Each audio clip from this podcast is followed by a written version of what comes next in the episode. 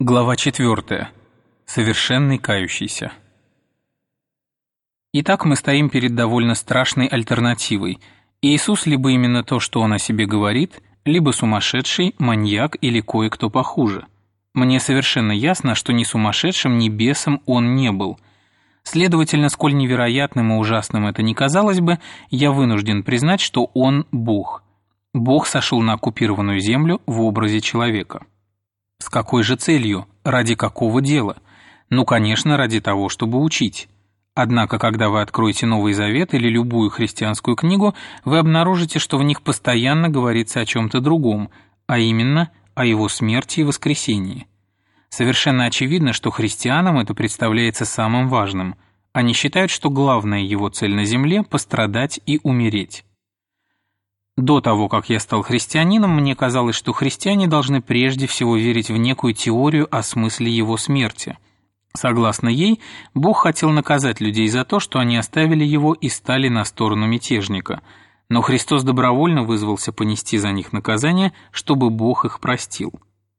Должен признаться, что даже эта теория больше не кажется мне такой безнравственной и глупой, как казалось прежде. Но не в этом дело – Позднее я увидел, что ни эта, ни иная теория не выражает сути христианства. Сердцевина христианской веры в том, что смерть Христа каким-то образом оправдала нас в глазах Бога и дала нам возможность начать сначала.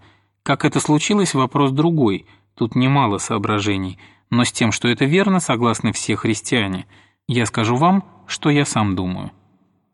Все разумные люди знают, что если вы устали и проголодались, хороший обед пойдет вам на пользу – Обед этот не то же самое, что теория о питании, обо всех этих витаминах и протеинах. Люди ели и чувствовали себя от этого лучше задолго до появления теорий, и если теории когда-нибудь забудут, это не помешает людям по-прежнему обедать. Теория о смерти Христа – не христианство, они лишь пытаются объяснить механизм его действия. О степени их важности не все христиане думают одинаково. Моя англиканская церковь не настаивает ни на одной из них – Католическая церковь идет немного дальше. Я думаю, все согласны с тем, что суть безгранично важнее, чем любое объяснение, и ни одно объяснение не может претендовать на исчерпывающую полноту. Как я сказал в предисловии, я рядовой верующий, а вопрос этот заводит нас слишком далеко. Я повторяю, что могу лишь изложить вам свою точку зрения. Согласно ей, то, что вас просят принять, не теории – Многие из вас без сомнения читали работы Джинса или Эдингтона. Когда они хотят объяснить атом или что-нибудь подобное, они просто дают вам описание, чтобы у вас возник мысленный образ. Но затем они предупреждают вас, что на самом деле этот образ не то, во что действительно верят ученые, а верят они в математическую формулу. Иллюстрации даются для того, чтобы вы эту формулу поняли. Фактически они не верны в том смысле, в котором верны формулы – они не отражают реальности, только дают какое-то приближенное представление о ней. Их цель в том, чтобы помочь вам, и если они вам не помогают, вы можете их отбросить. Самую сущность атома не передать в картинках, и ее можно выразить лишь в математических формулах. То же самое и с христианством. Мы верим, что смерть Христова – та точка в человеческой истории, когда нечто, принадлежащее иному миру и не поддающееся нашему воображению, проявило себя в нашем с вами мире. Если мы не можем изобразить атомы, слагающие этот наш мир, то уж, конечно, не нарисуем в своем воображении, что же произошло во время смерти и воскресения Христа. Более того, если бы мы обнаружили, что полностью сумели все понять, то это свидетельствовало бы, что данное событие совсем не то, за что оно себя выдает, недосягаемое, нерукотворное, лежащее над природой вещей и пронизывающее эту природу как молния. Вы скажете, какая нам польза, если мы все равно ничего не поймем? На этот вопрос легко ответить. Человек может съесть обед, не понимая, как организм усваивает питательные вещества – Человек может принять то, что сделал Христос, не понимая, как дело Христа работает в нем, и уж точно он не сможет даже приблизительно этого понять, пока не примет его. Нам сказано, что Христос распят за нас, что Его смерть омыла наши грехи, и что, умерев, Он вырвал у смерти ее жало. Это формула, это христианство. В это надо верить. Любые теории о том, как смерть Христа сделала все это, с моей точки зрения вторичны. Они лишь чертежи и диаграммы, от которых можно без ущерба отказаться, если они нам не помогают. И даже если помогают, их не надо путать с той сутью, которой они служат. Однако некоторые из этих теорий заслуживают того, чтобы мы их рассмотрели. Чаще всего мы слышим, что Бог помиловал нас, потому что Христос добровольно вызвался понести за нас наказание.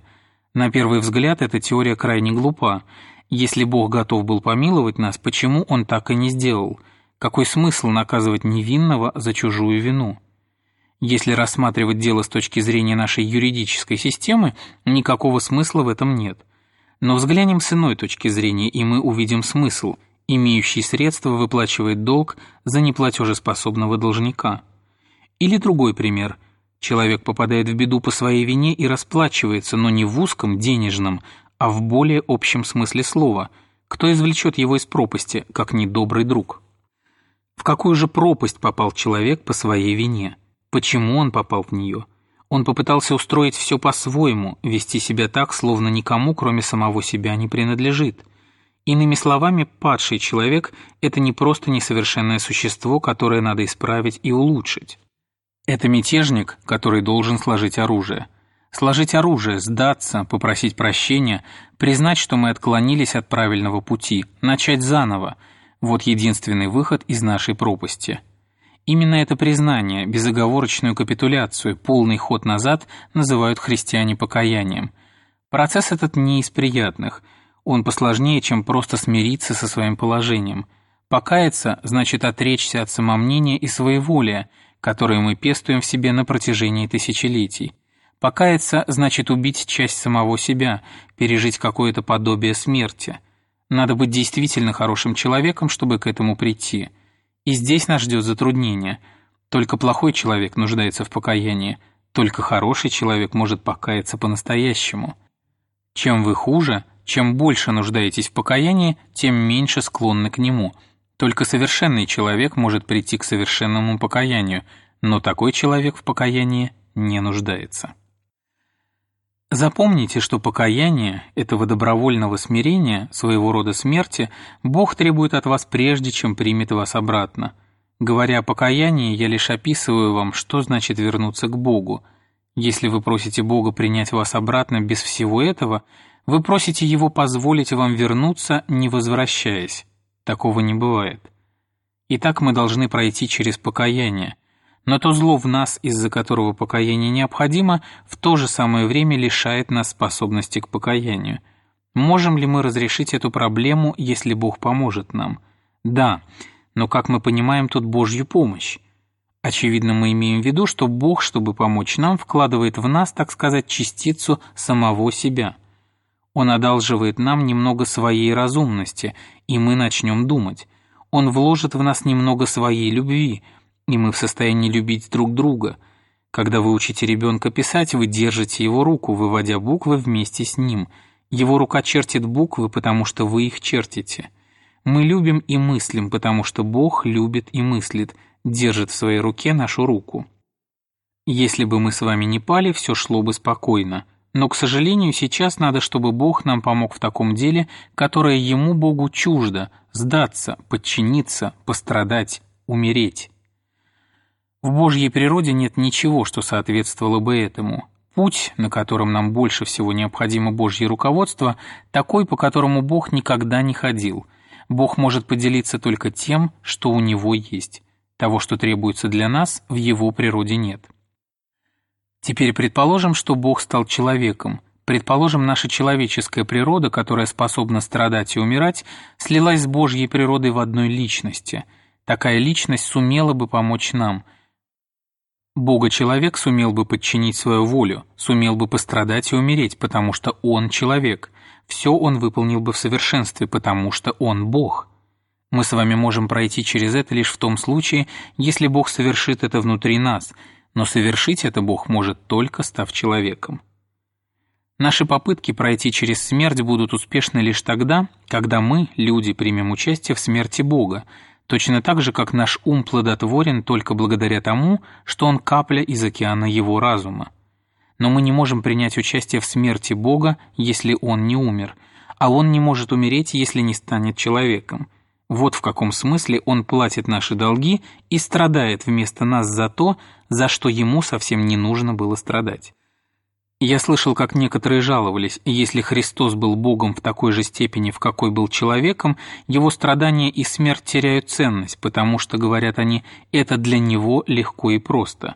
Другие, и совершенно справедливо, осудят такую неблагодарность. Однако меня поражает то, о чем она свидетельствует. С одной стороны, люди, говорящие так, по-своему правы.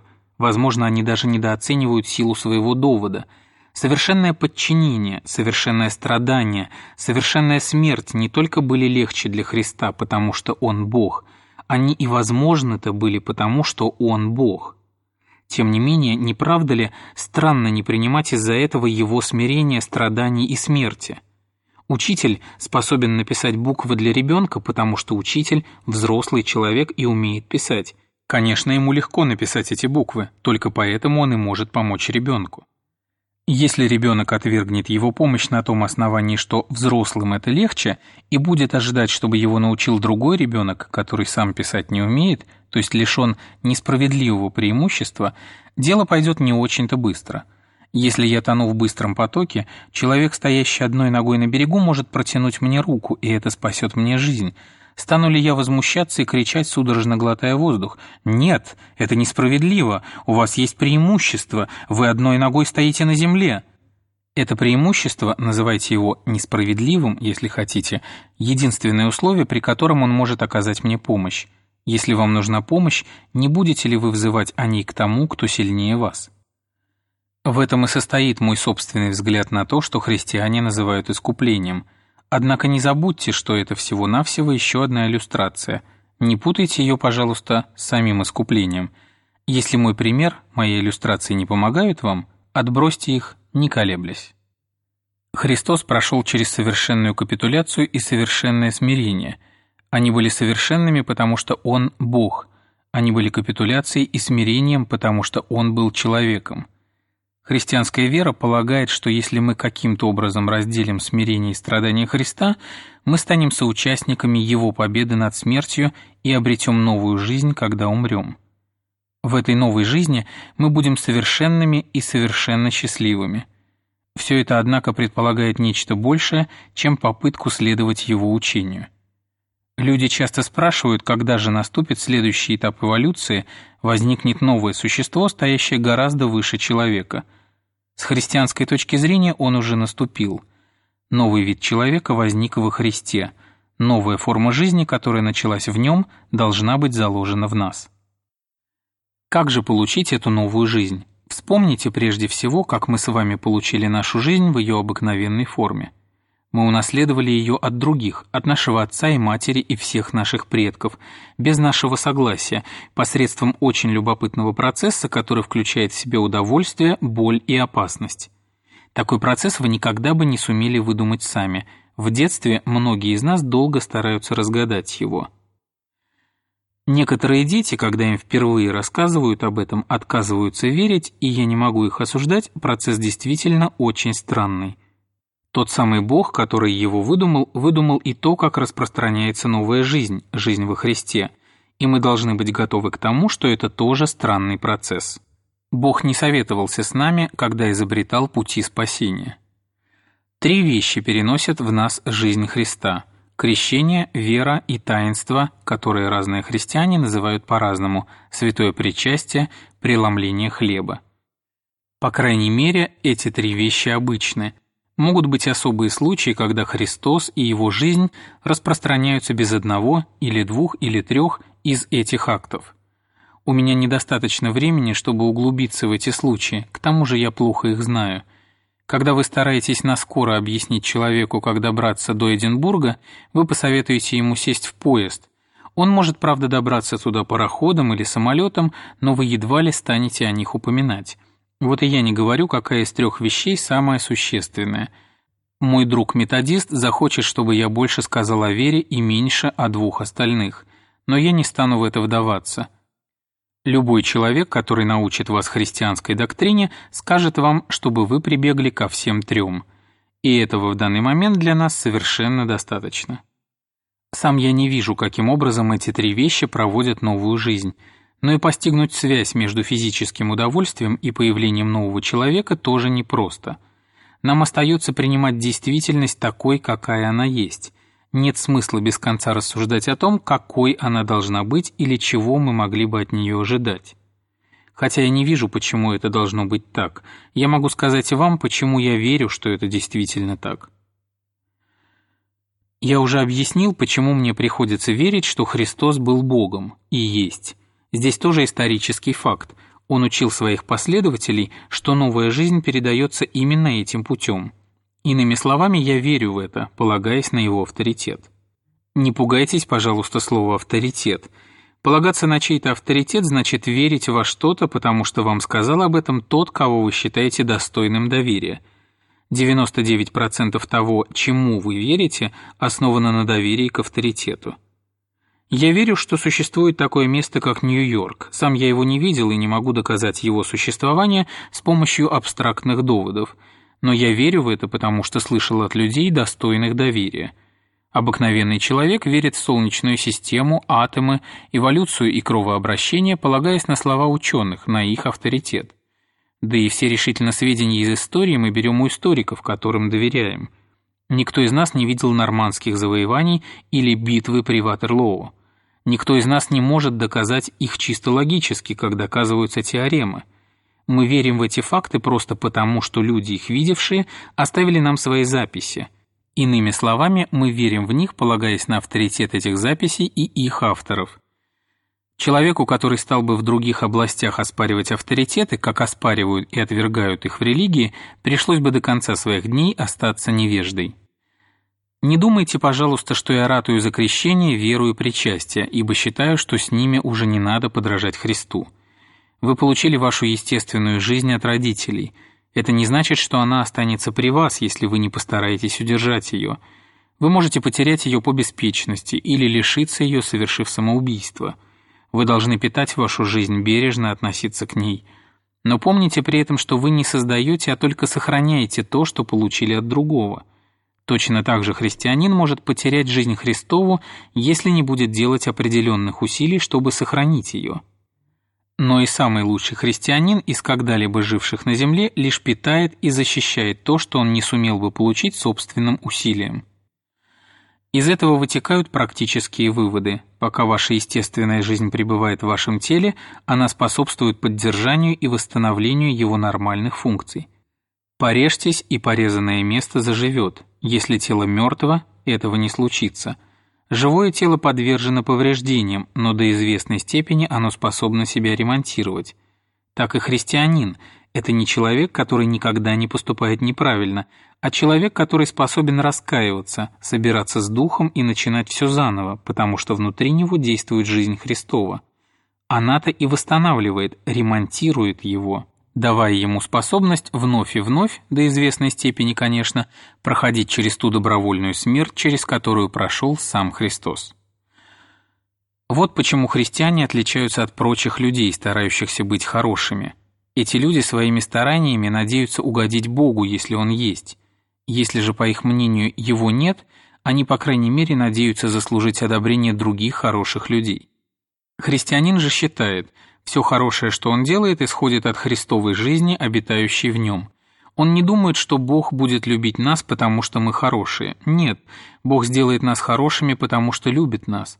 Крыша теплицы не притягивает солнце из-за того, что она блестит. Она блестит от того, что на нее падают солнечные лучи. Позвольте мне пояснить кое-что еще.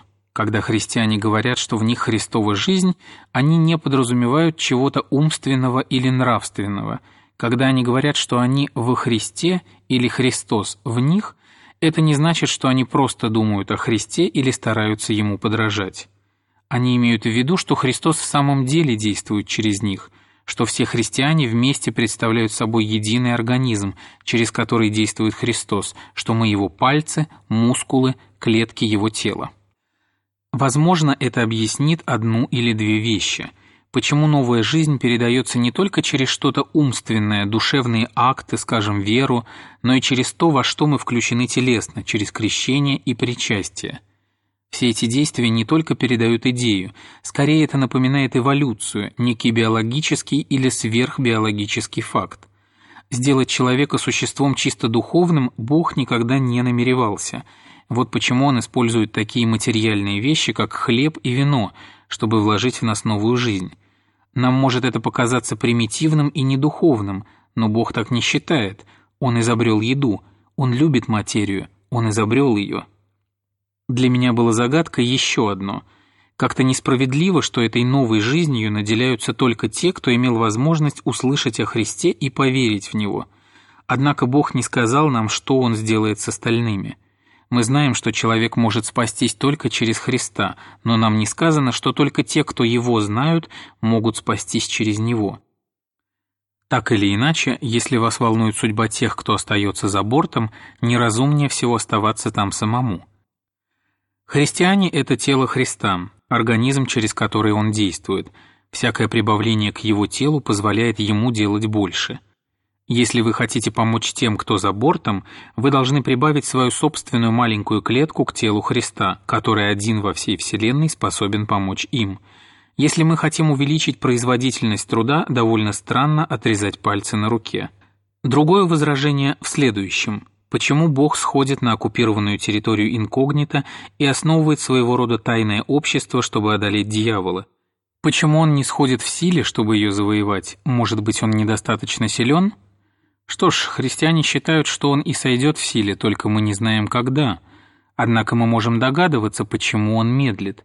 Он хочет, чтобы мы стали на его сторону добровольно. Я не думаю, что мы с вами отнеслись бы с большим уважением к тому французу, который прождал бы, пока армии союзных держав оккупируют Германию, и только тогда заявил бы, что он на нашей стороне. Бог завоюет этот мир, но мне интересно, понимают ли те люди, которые просят у Бога открытого и прямого вмешательства в наши дела, что произойдет, когда это случится? Ведь это будет конец мира. Когда автор выходит на сцену, это значит, что спектакль окончен. Бог собирается завоевать этот мир, но какая для вас будет польза говорить, что вы на его стороне, тогда, когда на ваших глазах будет плавиться и исчезать Вселенная? Что-то, о чем вы никогда не задумывались, войдет в наш мир, сокрушая все на своем пути. Оно столь прекрасно для одних, ужасно для других, что ни у кого уже не останется никакого выбора. На этот раз Бог придет не инкогнито, а в такой силе, что в каждом вызовет либо непреодолимую любовь, либо непреодолимый ужас. Но выбирать, на чьей вы стороне, будет слишком поздно. Бессмысленно говорить, что вы лучше ляжете, когда встать уже невозможно. Это будет время выбора – это будет время, когда нам станет ясно, чью сторону мы избрали, независимо от того, сознавали мы это или нет. Сейчас, сегодня, в этот самый миг у нас еще есть возможность сделать правильный выбор. Бог медлит, чтобы предоставить ее нам. Но это не будет длиться вечно. Мы должны принять ее или отвергнуть.